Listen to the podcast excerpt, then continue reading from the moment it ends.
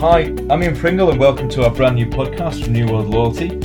Our aim in these podcasts is for us to help you make the most of your loyalty strategies by listening to us talk about what we love to talk about most, which is loyalty. So today I'm joined by Phil in Brisbane. Hi, Phil. Hi, Ian. And David in Atlanta. Hey, Ian, how's it going? Brilliant. And uh, and Craig in uh, you in Auckland, Craig? You're somewhere in New Zealand. Yeah, correct. In Auckland, Ian. Good to talk to you.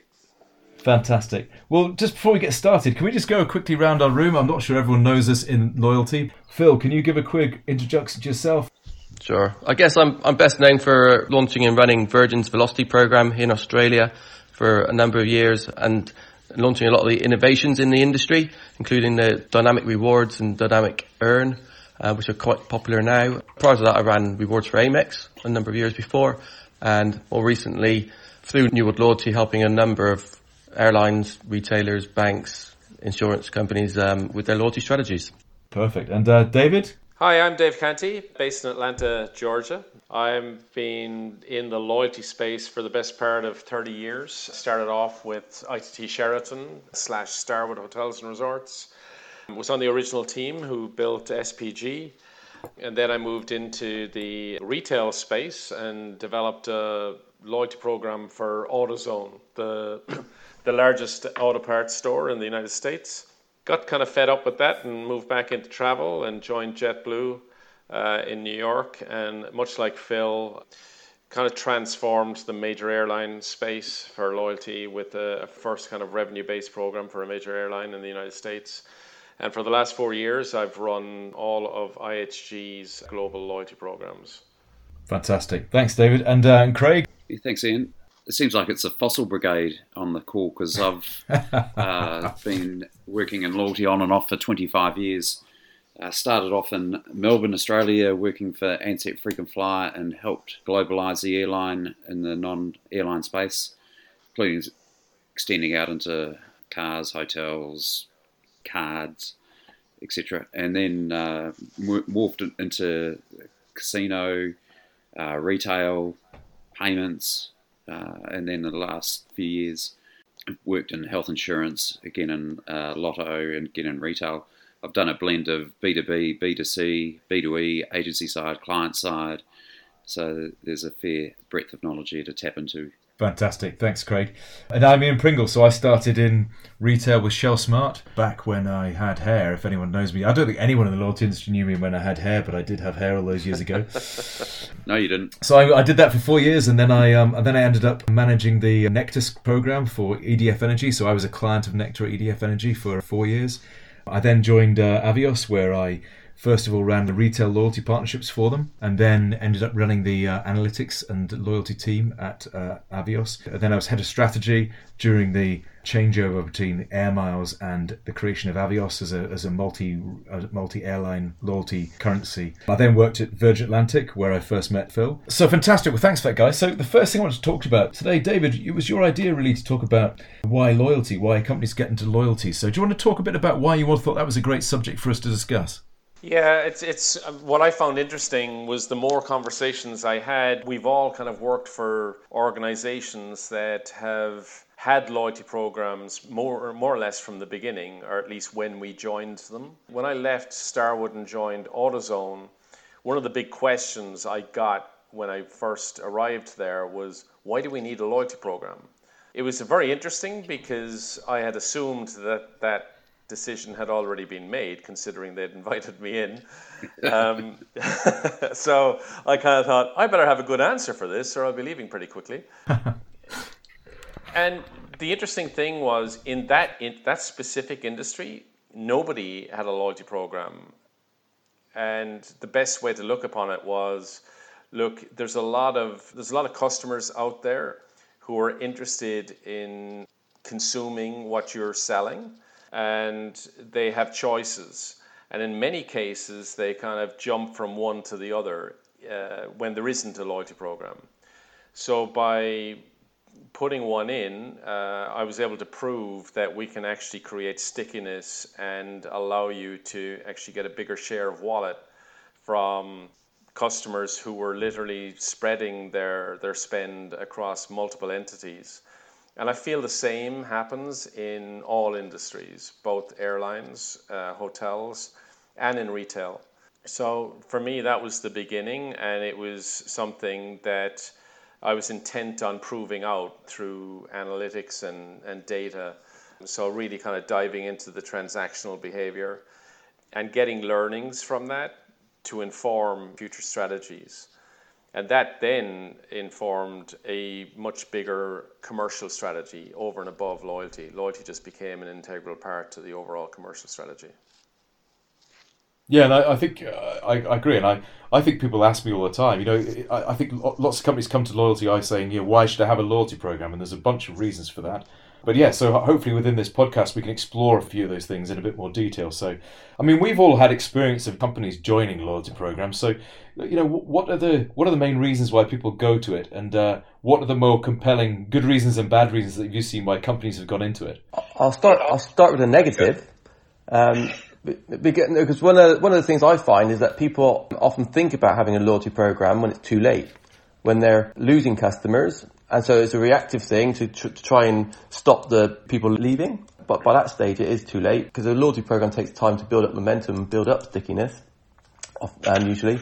And the other thing that is often the wrong driver is that people see success of someone else's program and they say, I want a bit of that.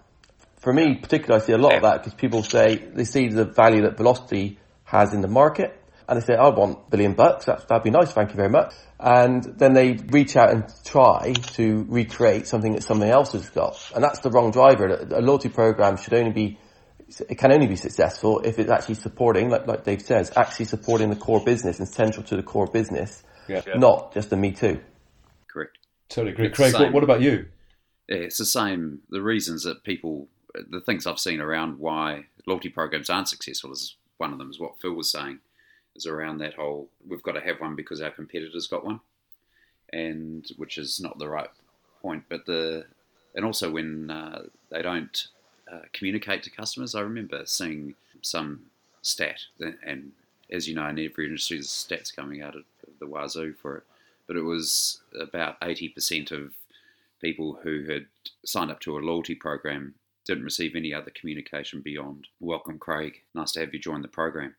So therefore, the the whole engagement piece is, is gone. But the the reason, going back to the the questioning, and I think the reason people should have a loyalty program, it varies significantly. And I, I, I laughed at David's uh, comment around why should it be asked a question, seeing you've appointed me to run a loyalty program. But it was around the for a client I've been working with uh, recently. A lot of it, the benefits and more internal focus sorting out some regulatory issues, sorting out compliance stuff, working through a standard customer promise. There was an informal customer promise going out, depended by each store, particularly when you've got a, a mix of franchise and retail stores. The customer promise can vary, and it was informal. And just by putting a customer loyalty program formalizes a proposition for a customer and actually uh, helps obtain a single customer view for this client. One thing I've been banging on there's always been this demand for a single customer view, and they'll spend an inordinate amount on software and hardware to enable it, rather than just put a customer identifier in the front of every transaction, and there's your customer loyalty program running. Yeah, I couldn't agree more. A lot of the clients I've been involved with and the people I've been involved in, companies I've been involved in, some of the biggest benefits of the loyalty program are simply that single customer view and the fact that you know who your customers are, who are the highest transactors, and you can communicate with them. And sometimes you almost feel that you should draw the line under that. I know one company that just stopped there and said, you know what, I know who my customers are, I can communicate with them, so why should I even bother me- measuring it even more than that? Yeah, sorry, uh, building on that, I think those are companies who essentially are utilizing loyalty for the good, where they're actually leveraging the data and understanding what that single view means. But mm. there are many, many companies, even today, and I'm talking about major players who literally have all the data, but they're not using it effectively yeah, at all. Totally agree. I mean, going back to this thing, I, I always see it as being a bit of a spectrum of need. And by this, I mean, there's sort of three types of companies in the world. At one end, you've got what I call active loyalty. This is kind of the Harley Davidsons of this world, or Arsenal Football Club, or they're the things that you love, and that your yeah, loyalty to those brands are driven by a love that's some kind of feeling in your body, yeah. And then at the other end of the spectrum, there's passive loyalty, where you just have to shop there. My dad came from a, a remote fishing village in Scotland. It only has one petrol station. There is only one petrol station for 50 miles. Everyone in that village fills up at that petrol station because they have no choice. And then in the middle, I see a thing called reflected loyalty, which is lots of people shop at places and are loyal to places because of some other reason that's completely separate from that brand. And I think that's the area that we kind of focus on because if you're Harley Davidson, you don't need a loyalty program. God forbid that they've ever got one. Because, you know, if people have got a tattoo of your brand on their arm, you don't need any number of loyalty programs to sort that out. Um, Glad you Whereas- said arm. Yeah. Whereas if you're in a, in a town where you've got five petrol stations and you'd get and a petrol company would end up in court if they didn't sell you decent petrol, then you need some differentiator, and that's where the reflected loyalty piece comes in, and that's where the science that I love in. Absolutely. And I, one of the other things as well that we've been in this space long enough to be able to verifiably say that loyalty programs are the marketing tools available to you certainly during a recession. Those are the that's exactly where you go when there's a downturn in the overall uh, economic uh, you know marketplace. These are the people that you rely on to, to go after to sustain your business.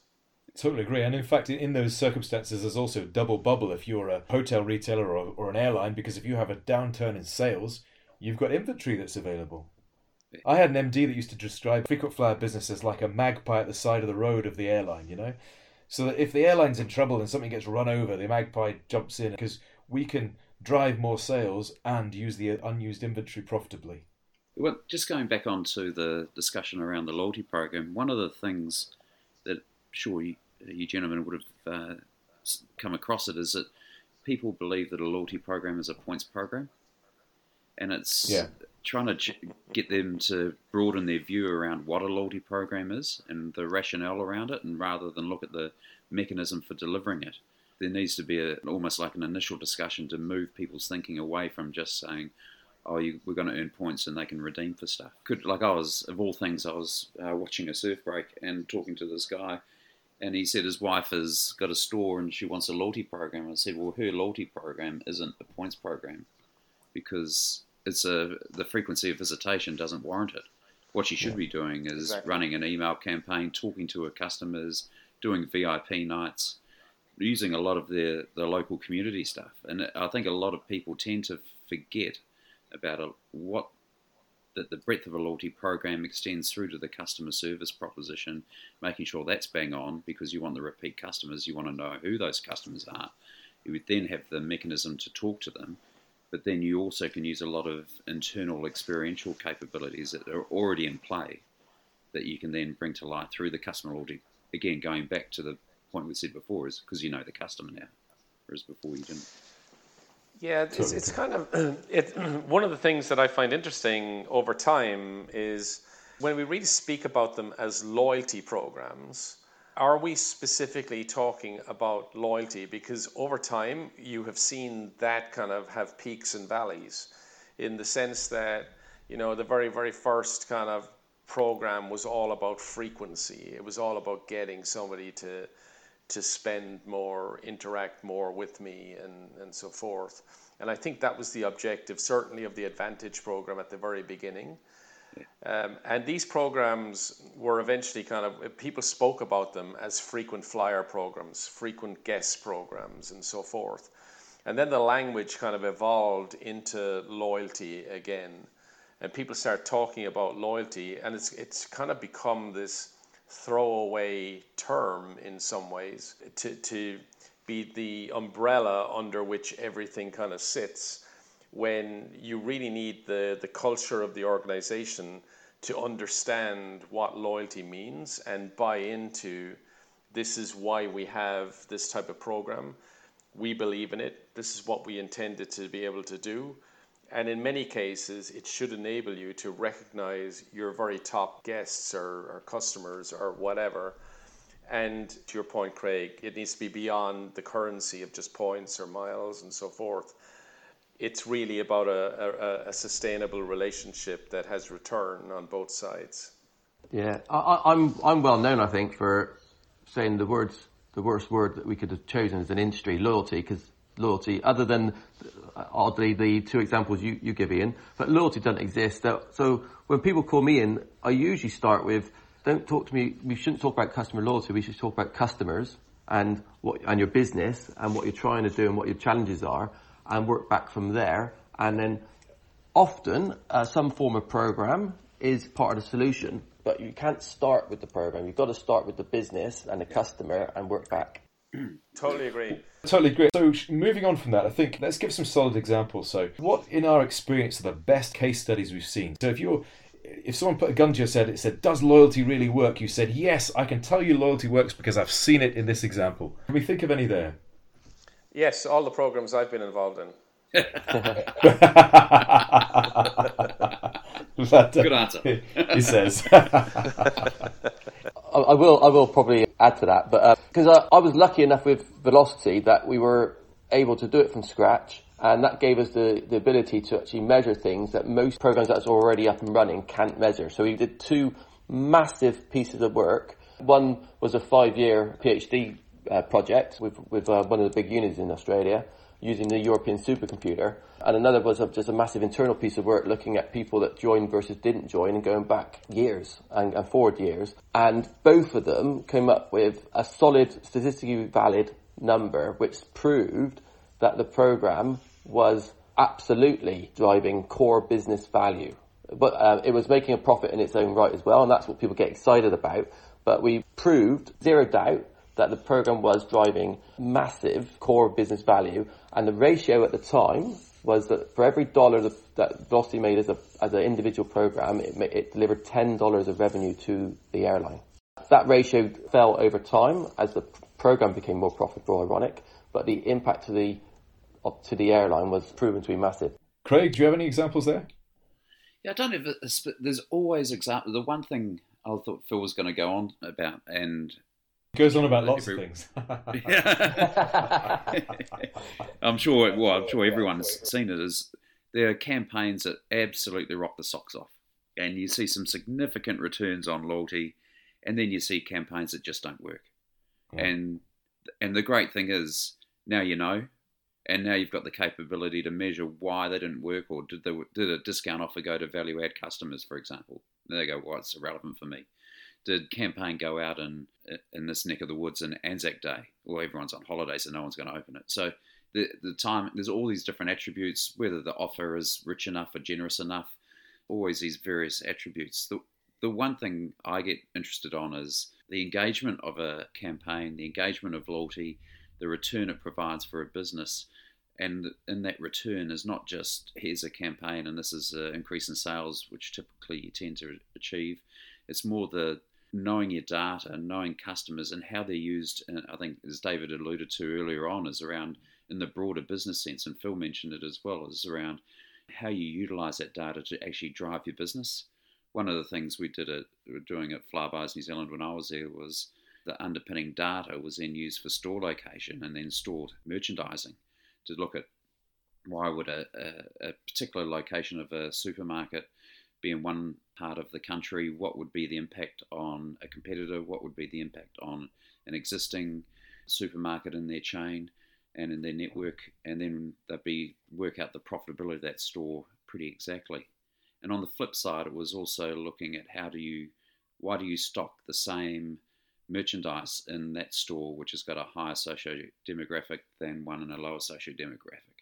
And that's a, a, a really interesting discussion because it then opens up the the, a broader role of people want to be customer focused, but typically in a lot of the retail stores, merchandising drives a lot of the offer generation.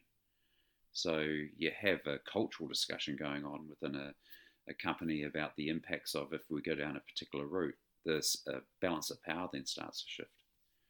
It's a really great point, Craig, and there's a case study that's really well covered in scoring points by Clive Humby and Terry Hunt, which is the classic text on how Tesco created Tesco Club Card and used that platform to maximize the value of the data that it produced. For me, I had very early in my career, I worked on a program called Alliance Leicester Money Back Credit Card.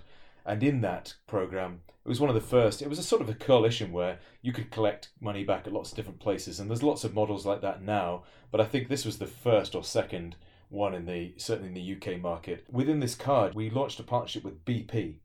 And we we did some data analysis uh, about a year after we launched, and from that moment on, I knew that loyalty worked simply because we had a track of four major players in the UK petrol market. And we saw, when we launched the program, we saw in the first six months after launch, we saw BP's transactions and value rise by 80% on this card. And so the marketing manager thinks, brilliant, I've done a massive success, transactions have jumped by 80%. Whereas the finance director will sit there going, well, that's just payment substitution. These customers could have quite easily come in and paid cash. so I don't believe a word of it. They're just paying on credit card, and credit cards cost me more money. So, but actually, if you looked at what happened in the six months following launches, it maintained that level until Esso launched Price Watch, which is an everyday price guarantee against the supermarkets. And that had an instant reaction on the market. They took market share from everyone with that Price Watch campaign. But to your point, Craig, as soon as they stopped advertising on TV, their mark went right back to where it was before. And then four months later, they did exactly the same thing and they had exactly the same mar- hit on the market. But four months later, when they stopped, it was back to the same. And BP, through this point, sustained their 80% lift in sales. But what actually proved it beyond doubt for everyone was just what had happened at the supermarkets, at Tesco specifically, where BP stole market share from Tesco by 2%, and that couldn't have been payment substitution because why would someone have changed their payment behavior at Tesco? Um, and so to me, that was absolute proof of how it worked. But to your point, Craig, the only reason why they could see that because the sustained communication over six months of the partnership to raise the awareness and to keep it there.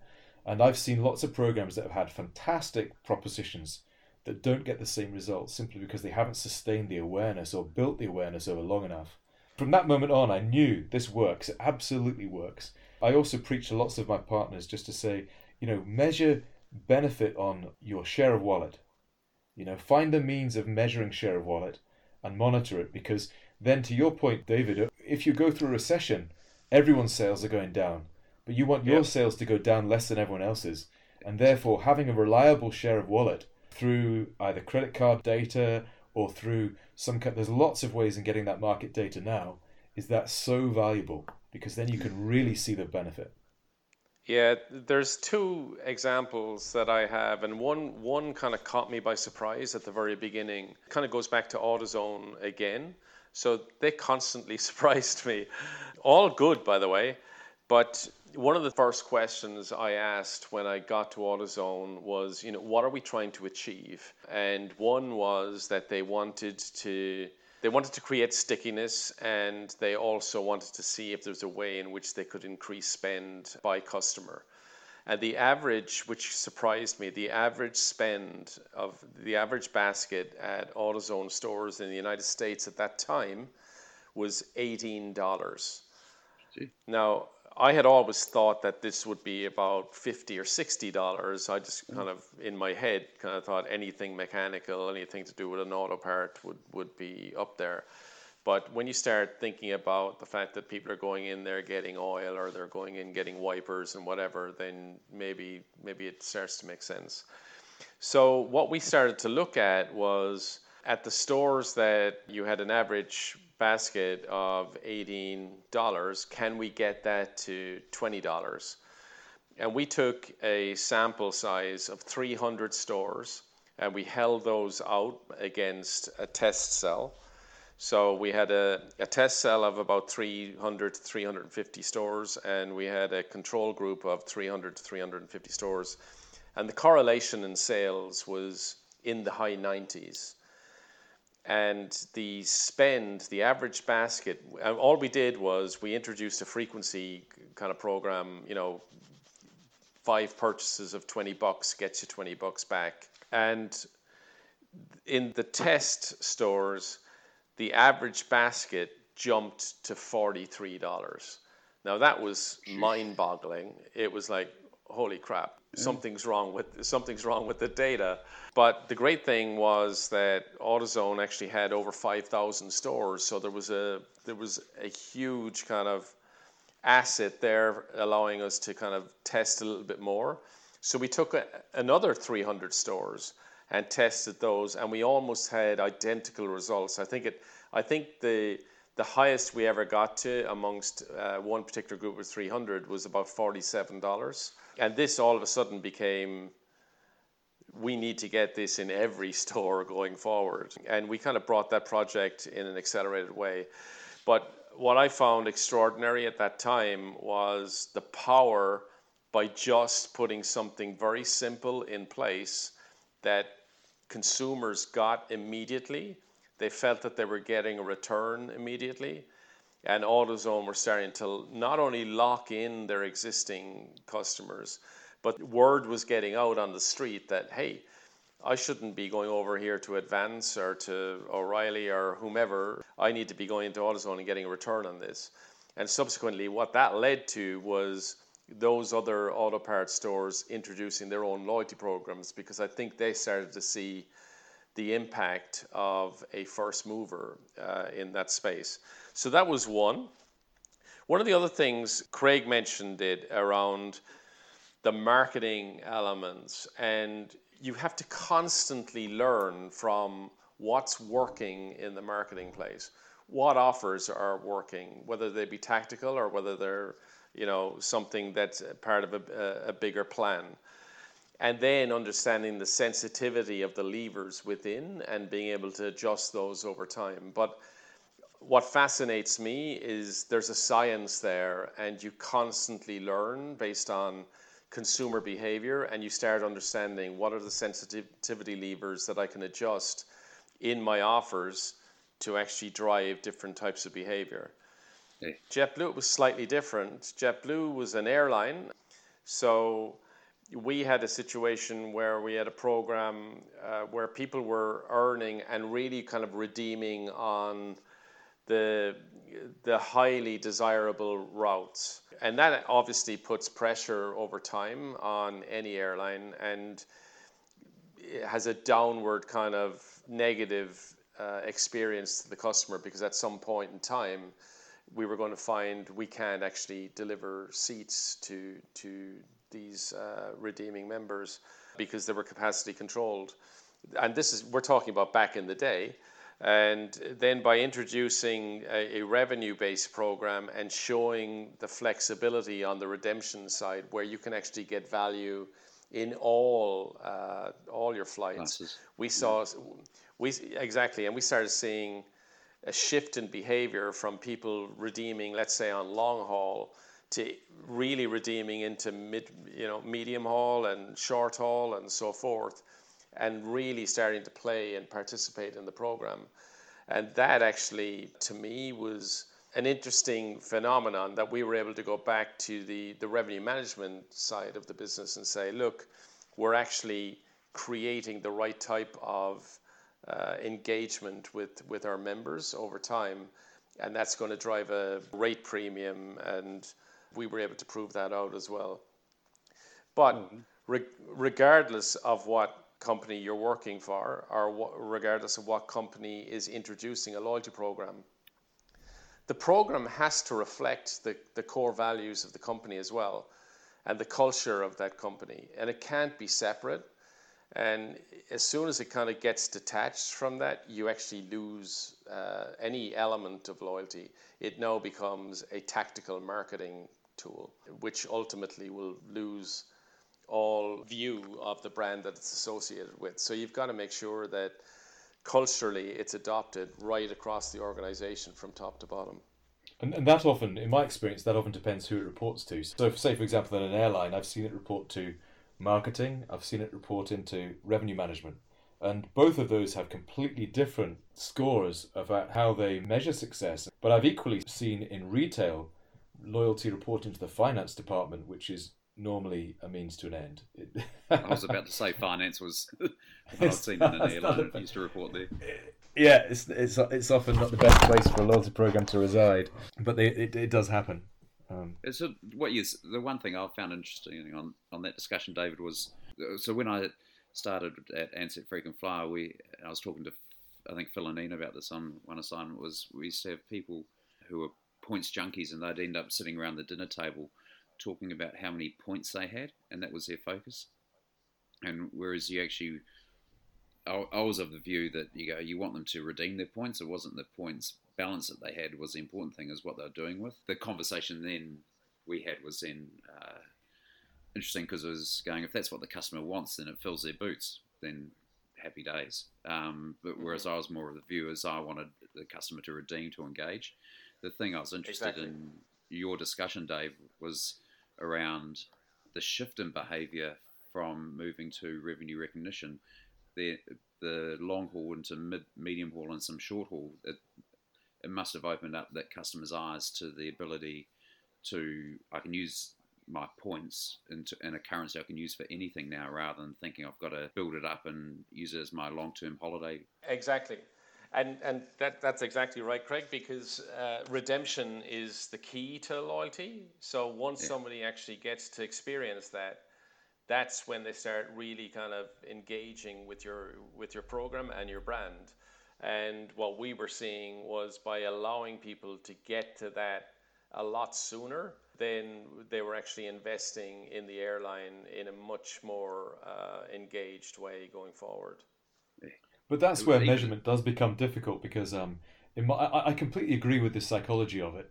Um, and I was at once at a conference where um, there someone was discussing this golden moment of redemption. So I came back from the conference and said, "Great. So if I look at redemption, um, I can see people becoming more loyal afterwards." And I couldn't find it until unless people were redeeming twice. You saw an uplift in, in loyalty afterwards. But the first two redemptions, I wasn't. We weren't seeing it. And and I, what I make of that is I don't doubt the psychology. What I doubt is that there are some people that might check out when they get to there in the same ones, and there are some people that kick on. And I think that you, you do tend to lose some people when they redeem. And in statistics, it's it's difficult. It's, this is the problem with loyalty. It's difficult to measure, and there are some, you know, looking at very specific parts of it. And I we could not find that golden moment particularly. I think you, we used to see it in um, where you had that. Um, the challenge was it wasn't so much the like we saw in other uh, studies I've been involved with There've been significant lift in tenure and interest income and and the like. Uh, but in Flybuys, the, to your comment, um, Ian, was around uh, when they redeem. That's the moment you've really got to get them back earning again. Yeah, but one thing you've got to be really, really careful of is averages, um, yeah. because in any customer in any customer base, there's there's there are groups of different people that are doing it for different reasons, and when you put them all into one big group and and try and look at them all as one cohesive group, then you often miss what's actually going on. Uh, I've, I've done stacks of work with this, and, and there are some people that redemption isn't their thing. Program's got to be designed for, for enough customer segments to make it work. Phil, haven't you ever heard of the, the average of averages?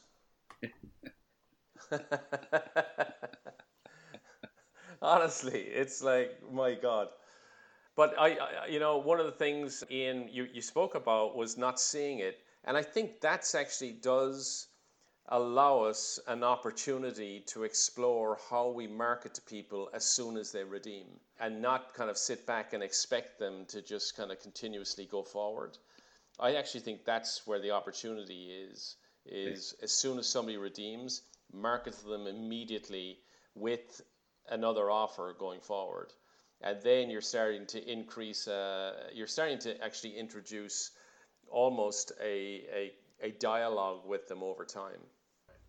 Yeah, it's funny. I saw um, a presentation by one of the big loyalty groups, won't name them, and the, the conversation, the presentation talked about the golden redemption. So when people redeem, their sales go up, and then he put up all the graphs on the board, and the graphs proved the opposite, and which is. A, it was a little bit embarrassing. Now, I actually know why that was, because of the nature of the industry he was presenting on. First redemption is actually, can be, in that industry it was, um, a, a, key point of attrition. Yeah. So they, yeah. they dump their points and off they go. I agree. So if, if you're collecting if you're collecting points over three years for a flight, okay, you could attra- you could you could stop at any one point in that, and you you then have a redemption, um, and a bunch of people stop collecting, it's just because it's a moment in time, Craig. It's to your point. What you're not um, measuring is all of the growth and loyalty and the measure, the benefit of loyalty you've had over that year. You're just focusing on a bit of a point. I believe that redemption has to be good for loyalty, to your point, David, but actually, in the statistics, it's actually very difficult to prove.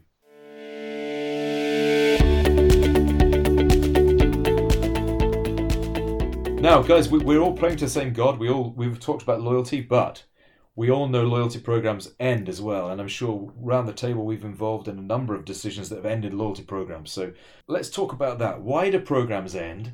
Do they end for good reasons? Anyone have any examples around the table?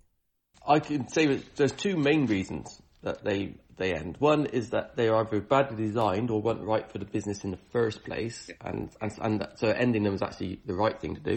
But more common is that they're just badly managed. Craig mentioned that a lot of programs don't communicate with customers, or if they do, it's one size fits all, and there's a lot of programs just exist and program and, and companies put a program in, expect it to be magic, expect immediate results, don't get them, and then it just exists for a while and they take it off. Um, that it, it's certain if you do that, that's what's going to happen. Uh, I, I, I, talk about programs being like a shark that it keep it needs to keep running, it needs to keep swimming, it needs to keep doing things, and if it does, then it it can be phenomenally successful. But if it doesn't, it won't work, and then they end. One program I saw here in New Zealand worked successfully well, and it worked too well for the client. It was like there's an imbalance of um, benefit so the value went tipped over to the customer rather than being equal between the customer and the business.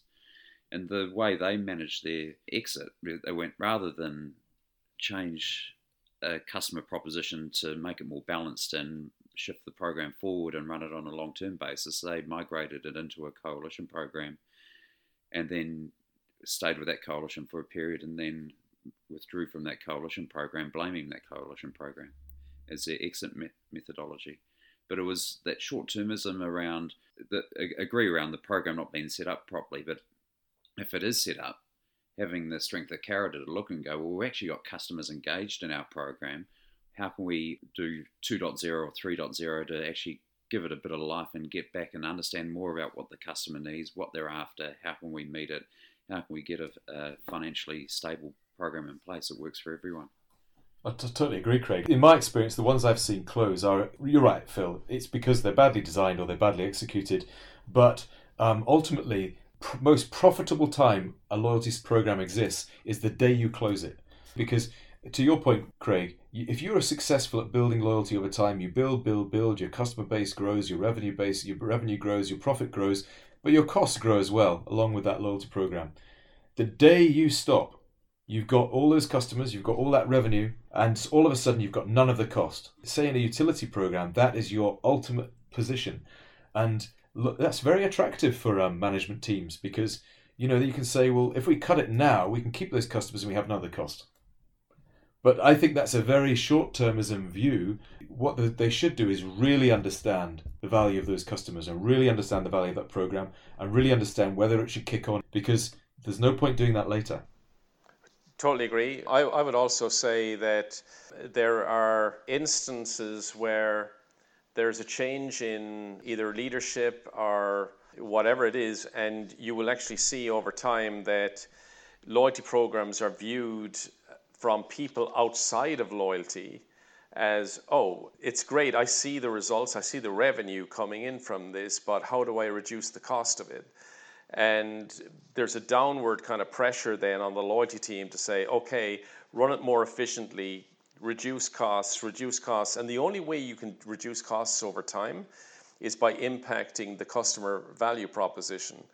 And if, if you start taking away from the customer value proposition, and rather than investing in the, the customer, you're actually going to kill the program over time. And I do think that that's a very naive view for leadership to kind of look at loyalty programs and say, okay, love the revenue stream, but I want to reduce my costs. When in fact, if you actually start investing in the customer side of things, you'll actually start to see incrementally greater revenue at the same cost. And I think that's that's a learning for all organizations to to keep in keep in mind. Yeah, but a lot of the um, tools are in our own hands because one of the challenges I think is that, that the cost of a program is very transparent, or in a good program it's very transparent, and sometimes the revenue is harder to prove, but the, the data's there. The data's there to prove the revenue, and once you have both sides of the story, then it's it's. I've, I've found it very easy to have a have an argument against cutting costs when when there's a, a revenue attached, and then then the question is, well, if you want to cut costs, are you happy to reduce the revenue at the same time? And it's it's in all but one case, it was it's it's very um, it's been successful of deflecting them away or deflecting them away from the uh, cost issue. And the great thing mm-hmm. about that, Phil, is you've got to understand the revenue impact. You've got to get your finance team on board, and therefore they're the ones who usually totally. go, "We've got to cut costs." And you go, hang, but then because they understand the revenue impact, they go, "Oh, hang on, we won't do that one. We'll do that one." On the subject of what closes loyalty programs, my experience is probably eighty percent of them are being closed by, by, by a people element. It's about ownership and credibility. The program was put in place by this team, and they believed in this. And then a new management team comes in and says, "I think that wasn't right," and I can prove because proving loyalty either way. If you gave me a set of statistics and a set of data, I reckon I could prove loyalty either way for any company in the world. And it's a it's a question of kind of believing and credibility. And if a, if an old management team left and there's a big cost and a high customer base and a loyal base, it's very it's, it can be often a very easy decision to flip it around and make it look bad and close it down and make this team look good. In fact, I've I, I went to a, a, a reunion. I left a company. We had a big party, a big launch of a loyalty program, I, and everyone in the in the in that company was desperate to tell me they were part of the launch. And then I went back about six years later when they closed the loyalty program, and almost everyone at that lo- that party who knew I worked previously was desperate to tell me they were part of the, what closed it down. and it's in the same company, and and you know, and I bet if we had a look at the statistics, you could probably argue it either way. And so I think in my case, I think it's the humans that close that down, and I think it does need a very a very objective view to be able to really understand the benefit of these things. Yeah. Um, um, one of the things that I, I mean that's very noticeable, I think, over certainly you see it in the uh, hotel space more so than the airline, I suppose. But in the advertising, you're starting to see the loyalty program become the main brand. That's the leading brand yeah. when it comes to marketing the overall experience. Yeah. You know, S- SPG was the lead uh, brand for Starwood Hotels. Uh, Bonvoy now is leading for, for Marriott. Honors was was obviously leading for, for Hilton for the, the, the longest time. You don't generally see that in the airline space. And I wonder is that an opportunity? Because people actually do feel emotionally attached to the currency that they're earning in some cases more so than they are to the overall brand. And I wonder is that something that we should explore at some point? You're contradicting yourself from earlier in the podcast, Dave. From from earlier on, I am. We we can edit that out. It's okay. We can edit that out. But uh, but I'm I'm wondering though, and, and it's based on this conversation that as you start thinking about what actually is happening, are people loyal to the brand or are they loyal to the currency? I, I do think that's a real case of it depends. It depends on the industry. It depends on the, the, the particular, whether it be an airline or a hotel chain, and it depends on what the customer expects and wants. Yeah, I, have seen yeah. many good examples both ways. Is it a, yeah, a commodity but, uh, product discussion? Like if you're in a commodity product and you've you've resigned yourself to being a commodity product, do you then lead with your loyalty brand?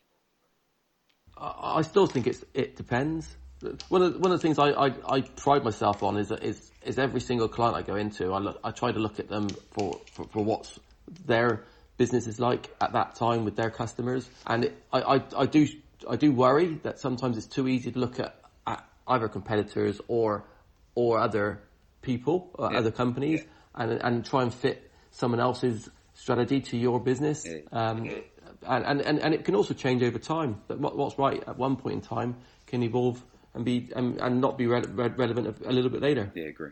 So I totally agree. I think a good case of that is whether you're a market leader or a market follower.